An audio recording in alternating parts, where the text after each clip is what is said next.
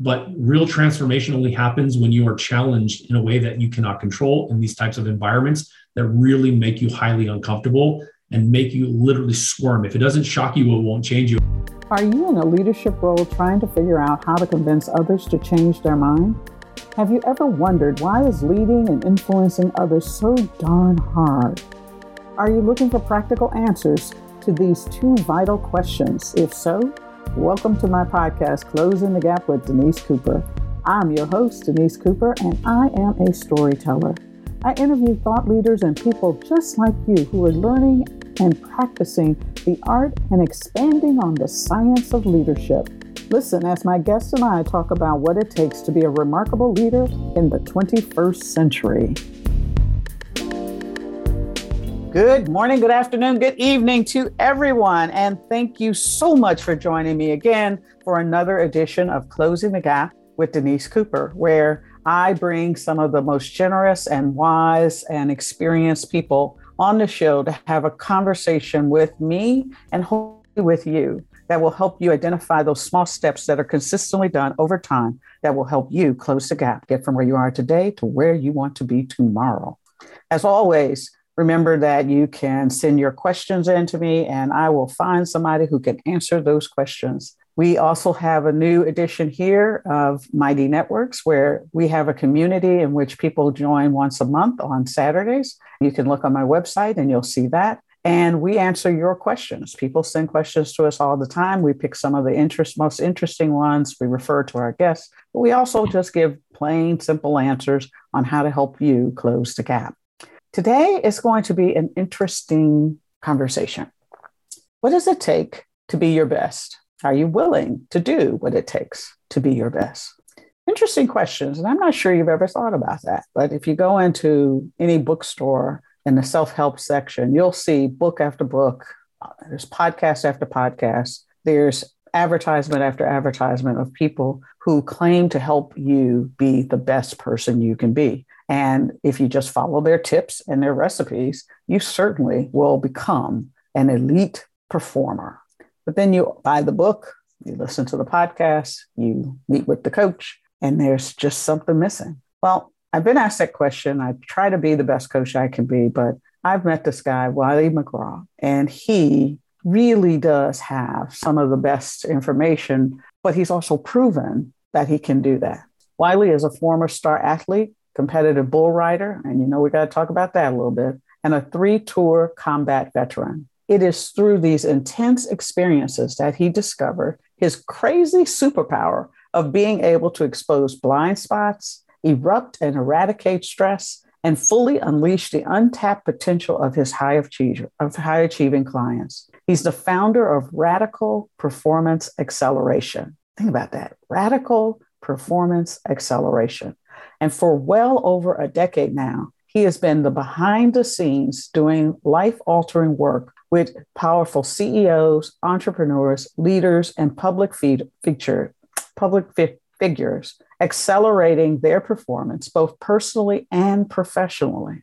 His work is the proverbial Navy SEAL training, equivalent to high performance and leadership development, where he pushes even the elite beyond the limits so that they not only hit their peak, but are able to sustain it. And as you know, sustainability and consistency are two things that we strive for on this podcast and in the work that we do at Remarkable Leadership Lessons.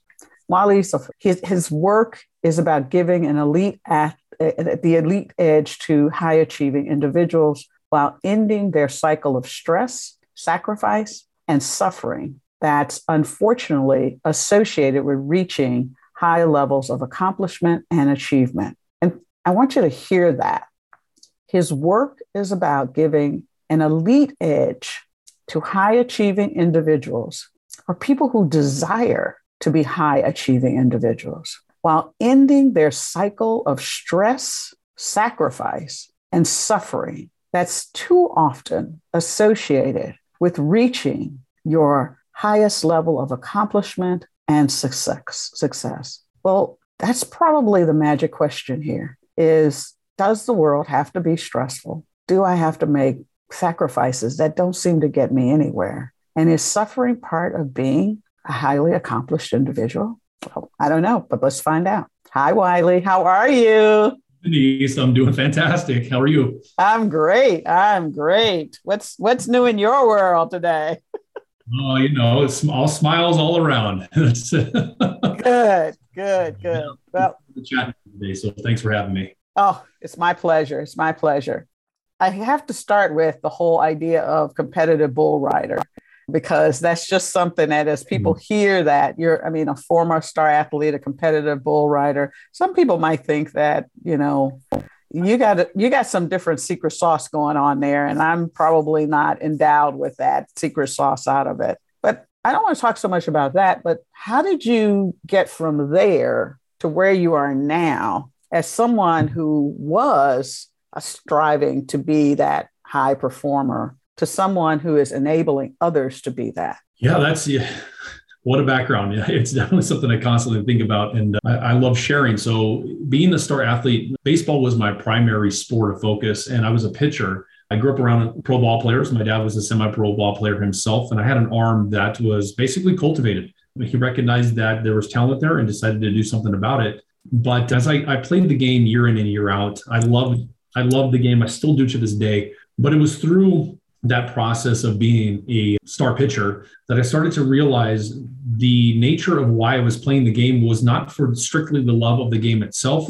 It was for the expectations of those outside of me, including my father. And I found that it could have been a very lucrative and very rewarding career path to go be, become a professional baseball player. Surely I had the capability to do that. But as I got older and I started to feel the external stress conflict with the internal desires that I had as a young man, I realized that something was amiss and I needed to do something different to really change the way that felt. So my mindset fractured and I realized that this is not as fulfilling as I wanted it to be for me, despite mm. the talent, despite the path, despite that fact I had a shoo in to go to college on a scholarship and I could have been easily drafted into the pros. That wasn't for me. And I found intuitively myself being drawn into this seductive world of, of rodeo.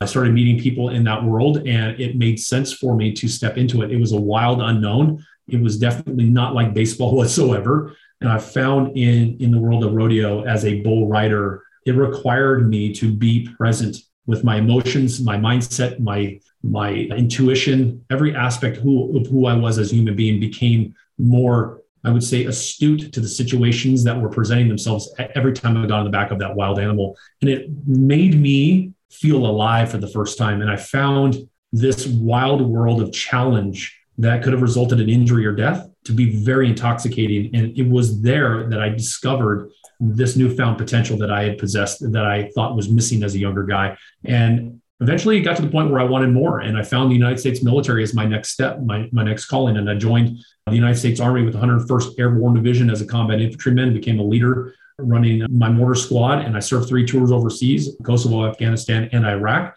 And it was in the middle of war that I discovered that innate ability to see the blind spots in performance of my team, myself, etc. This area ability to stay calm in the midst of that chaos and make decisions that really produced monumental results for the operations that we continued to be part of so that we could all come home alive. And eventually got to the point where I realized that in, until we're, we're put into these environments that are very challenging outside of our control, we're really never going to know what we're fully capable of. And I started to pursue that path of self mastery and eventually wanted to build something for myself, which is what, why we have radical performance acceleration and I, why I work with high achieving leaders, executives, et cetera, and so forth that are looking to be as, as elite as possible in their personal and professional lives simultaneously. It's it's interesting. I mean that that's a fabulous story, and and I love the way you charted how one one adventure moved you to another adventure to another adventure, but it was all from a place of seeking something inside. So you started from the outside, then said to the you know no, this has to be for me. Right. In this process, it, people listening to this and and hearing it, it almost feels like you're you're kind of a thrill seeker out of this, you know, and and and ask the question of themselves. Well, you know, I'm I'm not gonna. First of all, I'm not a competitive athlete, but there is no way I'm riding a bull. Or you know, I for whatever reason, I I don't want to be in war. I don't need that edging like that. What did you learn from that? Those experiences, that taking you out and really seeing how you had to perform in situations where you had to make fast decisions, you had to use your entire presence.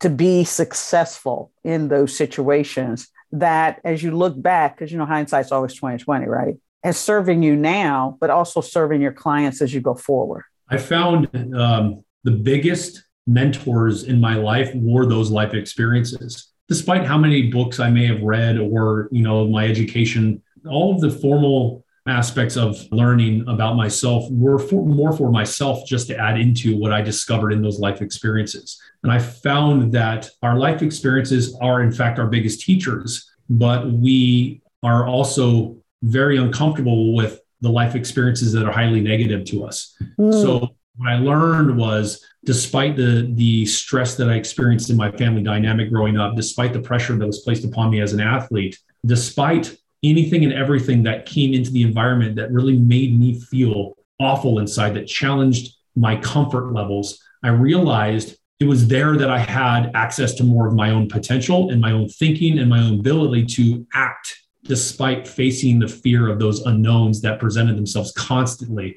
So, what I discovered was when we can embrace the suck, not suck it up, which what you uh, talked about earlier is when we can end the sacrifice of suffering, stress, and and, and, and chaos when it comes to achieving what we want, we realize that there's a difference in sucking things up, suppressing, mm-hmm. right, and embracing the suck of the environment that we're in that is meant for us to pull from it as value to who we are as human beings. We don't value chaotic moments enough. Mm. We comfort as human beings. And we like things that feel somewhat controllable. We find ourselves like you said earlier, pretending that we're stepping outside our comfort zones when we do the programs and we read the books, and we believe in those that sell us on the concepts of transformation. But real transformation only happens when you are challenged in a way that you cannot control in these types of environments that really make you highly uncomfortable and make you literally squirm. If it doesn't shock you, it won't change you. And I wrote that in a, a book I just co authored recently that was launched uh, last week my chapter is all about yielding to the fear of the unknown and understanding the contrast between what it really actually looks like to do that and what you think you're doing when it comes to embracing that. Yeah, it's, it's interesting that you made the quote about yielding to the fear of the unknown. I'm not sure that people and and you know research now that's coming out on emotional intelligence and how emotions really drive us. I don't know that people know and and not having a language for those emotions too. So all of that works kind of in a confluence right now. I don't know that people know the difference between when their intuitive gut is truly when that fear is truly real and something they should pay attention to. And maybe it's not fear but that self-preservation that says eh, i don't think that's for me versus it's something that they should push through or set to the side or think about it differently. How do you help somebody learn that or get to feel, get to know what that feels like so that they know that they have they're getting the proper information from their bodily experiences? That's great. bodily experiences, key question. So happy that you actually brought that up because um, it's so easy to just chalk up a gut feeling about something feeling awful as a, a threat to us. We are inherently not as evolved as a species as we like to believe. Uh, our psyches are designed to protect us from things that are uh, seemingly dangerous or, or mm-hmm. very so we create this perception in our gut and our intuition that if something feels off with an individual that's in front of us, something that they're putting us through, there might be something wrong with that person that's in front of us. And we never take the time to discern what's actually in front of us doing what it's doing is it uplifting me or is it in fact causing a problem right away? We don't have the mm-hmm. ability to discern. That's the that's the fundamental thing right there is discernment is lacking in people's ability to trust their gut. So what they do is they react to something that feels very uncomfortable and they push away from it or they run from it. So what I would tell people is give yourself a moment to sit in the tactical identification of an emotion regardless of what t- title label you can put on it. If you feel very uncomfortable, you feel angry, you feel stressed, sit with that for a moment and allow yourself to pull out the information that that is trying to give to you so that you can discern whether or not the coach that you've just hired is in fact a threat or someone who's here to really push you far beyond your limits. Mm-hmm. And that's what we have out in the world is we get we hire people that the moment they make us feel awful inside when we're doing work with them, we start to give them the side eye and think that they're doing something bad to us instead of mm-hmm. realizing this person's here now because I'm ready in this moment to finally face that fear, face that challenge, do something different than I've done for the last 10 years and be challenged. We don't, we go, I don't like the way it sounds. I don't like the way you're approaching me. It's like sometimes the approach isn't going to look or sound the way you think it should. Yeah. Sometimes be what you need in that moment. So take a moment to sit with that versus trying to push it away because it feels awful in your gut. And I've had to learn that as a, you know, the work that I do, I work with high powered people who are constantly in the state of battle. We're battling through the demons and the stresses and the chaos that they have accumulated their entire lives. I'm in the trenches with them. I feel it in my gut, but I still sit with it in it with them so that we can get through it together quickly. If I actually reacted to the way I felt, my clients would not get the results that they desire and I would be pointless. Why would I do the work that I'm doing? Absolutely. So people, yeah. So, so that's an interesting thing. It brings to mind when I, my years of working at a chemical plant, and obviously you put chemical plants places where people don't exist because if you make a mistake, you may eliminate a species, right? But I remember having to do the fire training, and so they put the, you know, the suit on you. You've got this head helmet and full back pack in terms of an oxygen tank, and they put you in a smoke filled trailer and it's dark and it's, I mean, it's a sensory overload of what's going on. And you have to find your way out. And they time you to be able to get through this particular thing. And and as you were talking just a few minutes ago, I I I remember being in that and having that sensory overload mm-hmm. at that moment. And I remember the the guy who was teaching us the word his words came back almost verbatim to what you just said about find the calm in the storm. And take the breath and then go through your fear because what's coming at you is not what you should be focused on because it's it's not real fear. You're not going to die. Yes, it's mm. smoky. Yes, it's loud. Yes, it's all of this. But you've got to learn to settle yourself into and face the fear of going through that and not panicking. Because if you panic in real life, you panic and you're going to have a problem. and most likely you won't get out of right. the situation, etc. And it almost, when you were saying that, it took me right back to that moment of, you know, wait a minute, you've got to slow down. You've got to slow the action around you down to get through these these situations. And I think when I'm working with people, and you tell me if you see it too, in the beginning, that's exactly what I'm battling with them is that they are popping off reacting to every sensory and you know thing that's happening to them. They're over analyzing they can't figure out how to is it this one? Is it this one? Is it this one? And the world just seems to be faster and faster until it's overwhelming and they're just really not figuring out good ways to prioritize and go after the things that truly are a priority. Right. Yeah, it's uh, man- number one, managing inner volatility is not a skill set that's widely taught, especially when it comes to the old and antiquated definition of performance. Mm-hmm. Work with funds and, and some Wall Street people that performance to them is how much money can we make in the fastest time possible, and they don't realize your performance has everything to do with you and your ability to operate in these types of environments. So if you learn how to manage that inner volatility, like you did in your your training, you realize that the world outside of you is not moving as fast as you perceive it to be moving. The second thing that you know you brought up is I love that they did that for you is they gave you an environment and a framework to test you and challenge you and build up skill mm-hmm. so that you can be flawless and effortless in a, in a time of an emergency. If you consider following rote steps and programs, there's value to those systems and processes. We need to, but I, I look at it as in my discoveries that these are things that should be supplemental, mm-hmm. not things to be religious about, because you can get caught up in the idea that maybe, you know, following a former you know navy seal and they're wake up waking up at four in the morning maybe that's not the best for you in your body your mind. Maybe you need to sleep until seven. There are things you can pull from the discipline that they're trying to instill with their their processes of consulting. But like you shared with your thing and firefighters go through to military goes through specifically is we're not given systems steps and processes to abide by to a T. We are given the right environments in a framework, but the environments that they give us, they, anything can happen in it. And that is our ability to learn how we perform in that chaos and the volatility. Same thing when it comes to my clients. I work with maybe two to three clients per year. It's very intimate.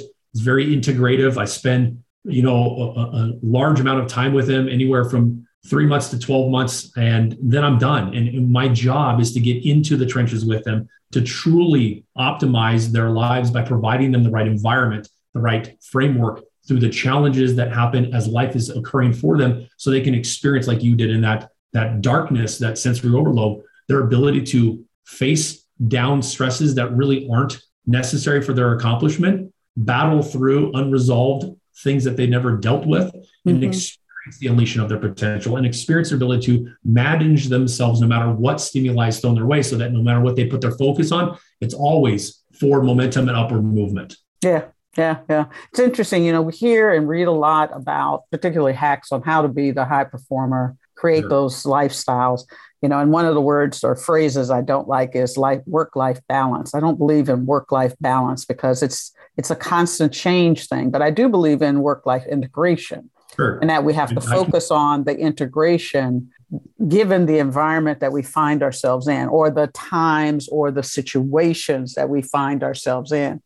But you know, it's a challenge that they don't necessarily know how to overcome because of all the books and everything else. Sure. When and and you know, not every coach is for every person. How would somebody know? Because you've you've said it a couple times now that it's really about being the kind of person who can help somebody in the trenches get to learn their own physical reaction, emotional reaction to stressful situations. And people who are, you know, CEOs, C suite people, those folks who are in situations where literally it, it is sometimes life or death, policemen, firemen, you know, those kinds of folks, anybody in the public service kinds of things like that.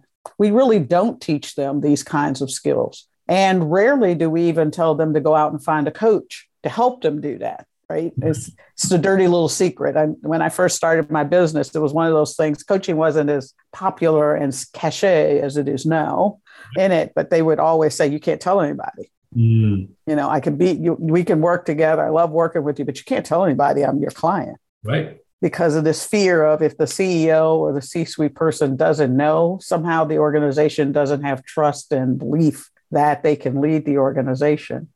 If somebody is trying to become a high performer and they're hearing this and for whatever reason they can't afford they can't find because you know maybe you know it's hard sometimes discerning who's the right coach for you or the right mentor for you what would what would you tell them what would they where would they start what would it look like for them so much gold in that, Denise, really, because, and I want people to, to hear these little points. I love what you said. I don't like work life balance because it still creates conflicting contrast. You know, mm-hmm. people that get to this place where I'm, I'm trying to find that balance with my work and my life. It still keeps you outside of understanding that you are you. Even you're you when you work, you're you when you when you're at home. So they are not mutually exclusive. And I love you said integration because that's the key fundamental of my work and what I do and how I've always operated. Where integrating things that really challenge you. Doesn't matter what it looks like. It doesn't matter what level it's at is when you can allow yourself permission to find resources that truly question how you think about your performance, your capabilities, your your what you're looking to accomplish. Lean into things that are very scary. Mm-hmm doesn't matter what level of coach is. We're all built at different levels. You have your clients. You're you're built for the type of people that find you. Mm-hmm. That's what I do as well. I have been a specialized resource. My capacity, what I've discovered, who I am, how I was built, is for these people. So it's not knocking that the masses and other people out there have their different levels of capacity. It's honoring that and realizing that person that runs a hundred thousand dollar a year business, you're never gonna, you may never be Jeff Bezos. So mm-hmm. don't mm-hmm. be a billionaire. Mm-hmm. Let's get away from the noise of being told that we should focus on scaling and growing at all costs because mm-hmm. end, maybe you're maybe most likely you're not supposed to do that. We get caught up in the definition of society's version of success is how much money do you have and how much how many followers do you have? We have lost our ability to stay connected to who we are and where our true power is derived from. So you made some really great points when it comes to if we want to be high performers in our life, you need to first acknowledge who you are, what you've uncovered about yourself, what your capabilities really are in the moment, and what do you really actually truly see for yourself versus what you think you're supposed to be doing because the business culture says do it this way. Not getting lost in the group think when it comes to programs and seminars just because they sound great on the surface, but they basically get you high on the concept of getting things that you want. And then when you go back to apply them into your life, you can't do it. So you get really irritated and you get stuck in that mundane, never ending process of trying to figure out what's next. And now you are, you know, tons of money out the out the door, stressed out even more so, constantly on a grind, and you're never fulfilled. And that's the key is you can find resources that truly challenge you in, in the moment that you're experiencing something that's uncomfortable. You will find what you're truly capable of in that moment. I think we all have challenging experiences, but I'm not sure we all know how to get over them and to silence that fear factor that says, do it tomorrow. Right. Mm-hmm. I mean, to me, the, the biggest way that if I'm facing a fear, I don't really have to make a decision right now. I'll get up and go run uh, tomorrow. this phone call that I need to do right now is more important. Or I don't have, or in the workplace, I find this is, is often frequent, you know, something that happens. I know I need to have a tough conversation with Wiley, but I don't need to have it today. Oh, goodness, he canceled that meeting. Obviously, the universe doesn't want me to have it. Sure. There's that unresolved anxiety that resides within you about confrontation. Mm-hmm we are afraid of real, healthy confrontation. It is taught to us that con- confronting someone, I don't know if you should do that. It's it's almost like what's the word I'm looking for? Taboo now, where if you do it and someone feels the intensity of your energy as you confront them because it's time for you to confront them, the reaction is you're you're an angry person, you're mean, you you something's wrong with you, and then nobody gets anywhere. So we mm-hmm. just teach ourselves that I'll try to do it from a place of being very kind and, and comfortable and making it feel good. And nobody learns anything with that type of approach when it comes to dealing with uncomfortable situations. And you said something earlier, and I did get to touch on it, but you work with your clients who say, well, don't tell anybody. And it's beautiful that you brought that up because I want everybody to hear this. The coaching industry itself was birthed from the therapy industry because CEOs had a stigma when they would go to therapy. The companies mm-hmm. would see as mentally unfit to run a company. And if someone found out about it, so it fractured and became the coaching industry. So that can feel a little bit more comfortable for people to say, I hired a coach just to better myself. It's still kind of around now. A lot of these high level people, they want to act like they they got to where they are on their own and that nobody helped them. But at the end of the day, if you look behind the scenes, they had coaches, advisors, consultants, etc. And nobody gets to where they are without that type of push. So I wanted to at least touch on that. But really what it comes down to is you've got to be willing to, when you feel the discomfort, going back to an earlier point of our conversation with that gut feeling, when you feel anxiety, you feel uncomfortable, you feel the heat building up inside of you because you know you need to confront that employee, that friend, that that lover, that family member. You got to realize take that moment to sit with that discomfort, whatever that feels like in your body, identify it tactically, and still step towards what you know needs to be done in that moment because that is where the universe, the world, whatever you want to call it, is presenting to you the scene for you to move through another limit. Mm-hmm. It's giving you this environment, this opportunity to actually see yourself through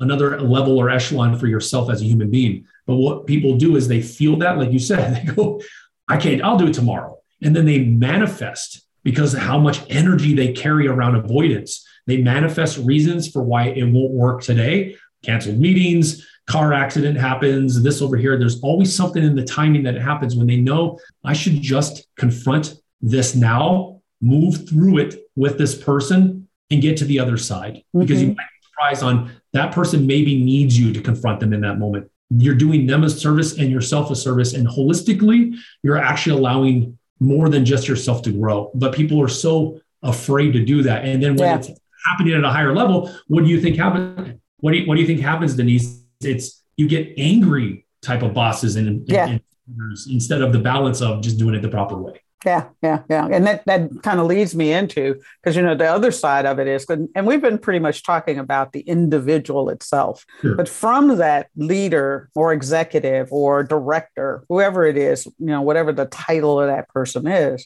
because they don't know themselves, because they don't they don't have a certain level of self-awareness they inadvertently create cultures that are toxic or chronic stress places and it mm-hmm. lowers the performance 100%. out of it so so now the question becomes can anyone help break that cycle or how do you break that cycle when yeah. you really are afraid that you know you're going to lose your job. I mean, now might not be such a bad thing because it's it really is a what is it the what do they call it the Great Resignation and uh, companies are snatching people every which way because we need hires, we need people to work, and so they're you know they're just kind of out there getting anybody and and trying to make the right decisions, obviously, but a lot of people, particularly in my work, they, they're coming to me because they they feel they work in a chronically an environment that creates chronic stress and needless priorities and fires because of the culture, the, the leader's attitude, the leader's lack of self awareness. How do you help them? What do you tell them? Well, number one, 100% correct that despite the Reagan era trickle down, you know, theory when it comes to finances, it doesn't tend to work. When you when you take a leader who has an effect on a corporation, a company, a business, an industry, celebrities, musicians, et cetera. It doesn't, doesn't matter what their title or industry. These people do have a massive effect on people that are around them. Mm-hmm. And these companies, they perform only so well to the limitations of the leader. And, and you can talk to any military leader, combat veteran. There are many retired SEALs out there that talk about this constantly, that it all stop, starts and stops with the leader themselves. So, what it really comes down to is culture reform and finding resources that can, in fact, confront the leadership to change the leadership out or change the leader within that position, which is why my, my passion, my fire, my focus is, and what I'm built to do is work with those types of leaders, is work with the company CEO, the executive individual that runs this type of corporate to get them to a place to understand who they are. Like you said, mm-hmm. they don't know who they are. Mm-hmm. They live through reaction. They operate from a place of maybe the studies that they have had as their undergrad. Uh, I'm a Harvard this and you know Ivy League that, and that doesn't matter at the end of the day. Yep. Who you and how well can you lead from that position? Leadership, just because you have a title, does not make you a leader. mm-hmm. It's all about human dynamics. And mm-hmm. what happens is when you get so narrow-minded on bottom line margin performance and you forget about the human element in your company, you have toxicity that burns from that place. So when you can get to the leader to be the most optimized version of themselves, or at least put people in places that can really change that dynamic, that's when these employees, these staff members, these team members can start to experience an evolution of the energy of the environment that they're operating in, which allows them to feel excited about coming to work. Because most people, when we did a study years and years ago, I know you know this, is that the number one reason why people love doing what they do is for the job in the in the team itself. Number two is the money. So if you get people to a place of experiencing that kind of like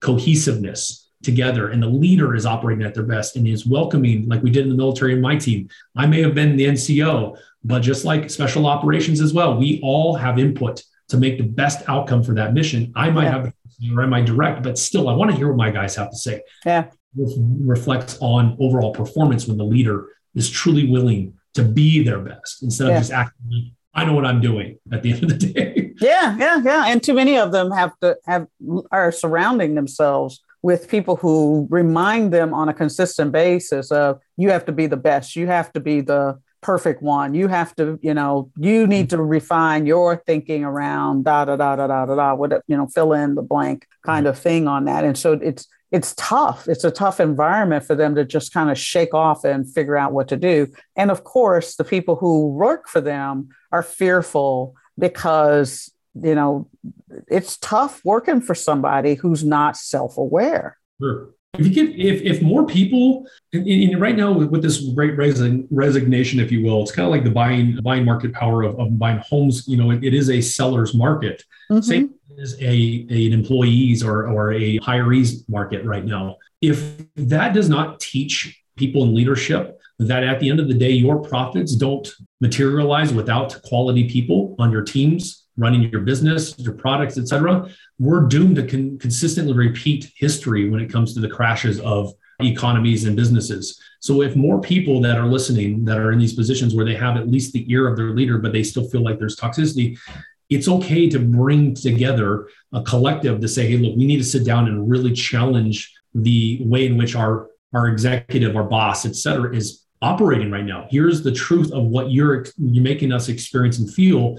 And until that changes, we're not going to get the most out of our power and potential. And I know what you care about at the end of the day is making sure that we are growing this business and making this money and, and taking care of shareholders, blah, blah, blah. But at the end, if people aren't willing to confront, we're never really going to get to where we want to go, which is why it all starts with can we get these leaders to finally experience real peace, real healing that they actually need and long for so we can change our system and our industry. And until we take these people and, and stop letting them operate with dysfunction, we're always going to have these types of struggles. Yeah, yeah. And that, that, those are good words for anybody who's sitting on a board. How do you know what kind of environment and what kind of stress and performance that a leader is actually getting out of it? And it's not written in the numbers. Right. And that's the interesting thing. It's not it's not in the numbers. How do you experience this person, but how do other people experience them? And that is i think that's that it's it's interesting because you know we keep saying it needs to come up from the bottom but i think